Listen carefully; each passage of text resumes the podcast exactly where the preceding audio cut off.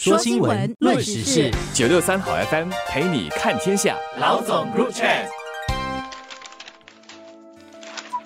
你好，我是罗文艳，华文媒体集团营运总编辑。你好，我是吴兴迪，联合早报总编辑。近两个月内，有两宗咖啡店交易的转售价格之高令人瞩目。最近的一宗是在益顺八十一街第八百四十八座的一家咖啡店，以四千万元转手，出高价收购的是拥有超过二十家咖啡店的新加坡餐饮业者长城集团。而大概两个月前，但宾尼二十一街也有一家咖啡店以高价转手，交易价格更高，达四千一百六十八万元。益顺咖啡店的交易价格虽然没有打破单宾尼价格的新高收购价，但单宾尼咖啡店的面积比较大，因此如果我们以每平方英尺的尺价来看的话，益顺咖啡店的价格明显高了许多，达每平方英尺是九千三百六十一块钱。比淡碧尼咖啡店的六千四百一十一块钱的每平方英尺价格高了百分之四十六。益顺咖啡店的售价其实已经高过了乌节路黄金购物地段的一些地面层零售商店的售价了。根据市区重建局的数据，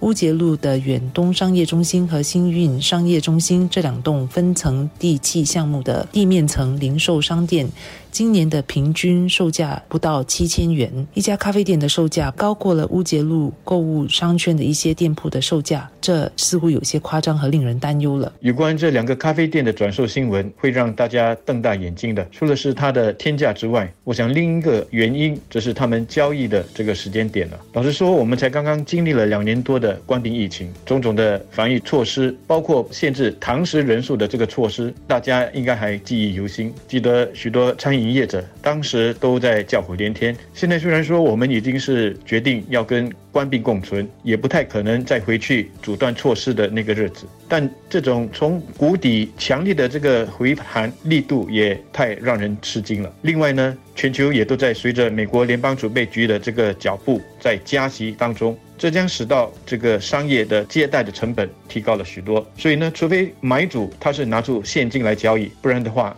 这个借贷将会成为一个负担。虽然说这一次两个咖啡店的买主背后都是有名的咖啡店集团，实力不小，但四千万元也还不是一个小数目啊。所以公众甚至包括一些分析员都在问：说难道这两个业者都知道一些我们不知道的事情，或者是说他们对咖啡店的前景真的是那么的看好吗？从高价出手买下咖啡店的买家的角度来看，他必然是看好了咖啡店生意的潜能，特别是咖啡店的地点，包括祖屋密集度、地点靠近地铁站、人流多等等。加上关闭疫情已经稳定下来了，人们都接受将与关闭共存下来，咖啡店的生意会继续回升，市场需求是存在的，因此咖啡店租也有上涨的空间。所以这些买家才会有信心高价出手收购，而脱售的卖家相信也因而赚了一笔可观的利润。但对于这两家咖啡店的现有租户而言，这肯定不是好消息，因为他们将面对租金上涨的挑战。这些咖啡店的熟食摊的摊主已经在面对食材价格上涨的压力，现在又得应付租金价格上涨的话，他们必然很难吃得消。根据媒体的报道，今年四月以创新高价格转手的淡冰尼咖啡店，在新的经营。商接手之后，租金就暴涨了一倍左右。在租金、材料价格高涨的双重压力下，熟食摊的租户必然得涨价，把成本转嫁给消费者，才能持续经营。再不然，就是要决定收摊退出。因此，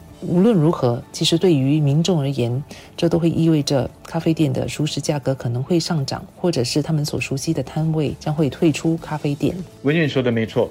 公众之所以对这两个咖啡店的新闻那么关注，他们可不是抱着吃瓜看好戏的心态，而是担心说，最后为这么高价的交易买单的会是作为消费者的自己。现在各种原材料，包括食材价格的上涨，已经使到我们的食物也跟着上涨了不少。大家最不愿意看到的就是租金又进一步的去推动食物的价格的上涨，那就对我们老百姓来说，就真的是百上加斤了。虽然说我们可以告诉住在这两家咖啡店附近的居民说。如果呢，到时摊贩他们的食物因为租金太高而涨得太厉害的话，大不了就是不吃这一家，吃别家。但是买食物毕竟跟买日用品它还是有些不同的。日用品你不用天天买，一个星期一次的话，你是愿意多走远一点去找最便宜的。但是买食物，特别是老人家，他们买食物的时候图的是一个方便，过多一条街，多一条马路，老人家可未必能够承受得起这样子的折腾。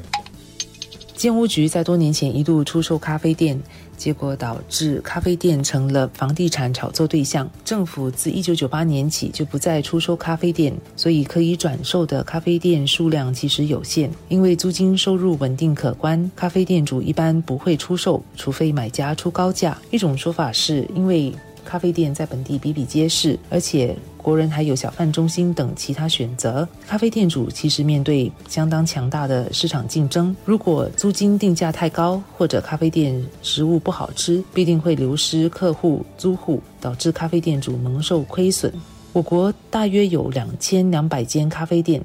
根据房地产顾问公司估计，可供私人买卖的咖啡店大概有四百间，这数字不多，却也不少，足以能够影响咖啡店租金市场的价格。而其他业者即便不出售，也可能会参照咖啡店的租金相应做出调整。而最近买下这些咖啡店的都是咖啡店集团，他们不怕没有租户，因为他们自己也可以经营。然而，咖啡店跟小贩中心一样，在我国是扮演着平稳和抑制熟食价格过度上涨的重要。角色，咖啡店也是新加坡社区生活的一个特色，跟小贩中心一样，具有传承发扬本地小贩文化的功能。经营者和摊主之间的租金固然是私人协议，但因为这已经是涉及到民生熟食价格的问题了，因此政府应当调控或者至少留意咖啡店的租金，避免咖啡店租金过度的上涨。我同意。政府是不能完全的任由自由市场去决定这个咖啡店的转售价的。这两家咖啡店以这样子的价格易手，它是例外中的例外，还是在预示我们一个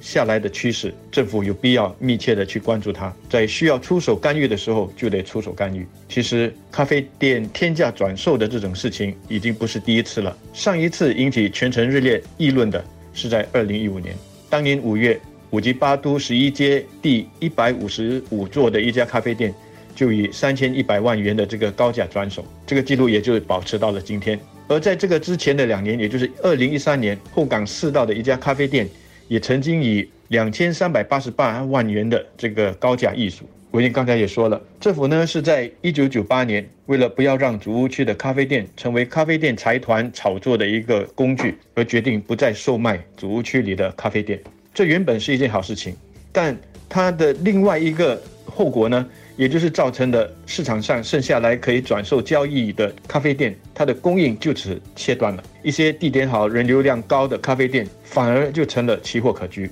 所以政府要干预的话，它要怎么干预，也就成了一个学问了。在二零一五年，当天价咖啡店成为城中的热门话题的时候，当时建屋局他就宣布了，会在非成熟的主屋区里面新建更多的咖啡店。我翻回了当时的报道，他是说会在二零一五到二零一八年之间，在八个市镇新建六十二家新的咖啡店。换句话说，政府是要以更多的供应来稳定它的价格，而这的确也似乎有了一些成效，因为我们一直等到了今天，才又重新的冒出了这个天价咖啡店的这课题。政府是否因为这两家咖啡店添加一手了之后，又会再推出另一轮的新的咖啡店的新建的计划呢？我想就得看下来的形势怎么走了。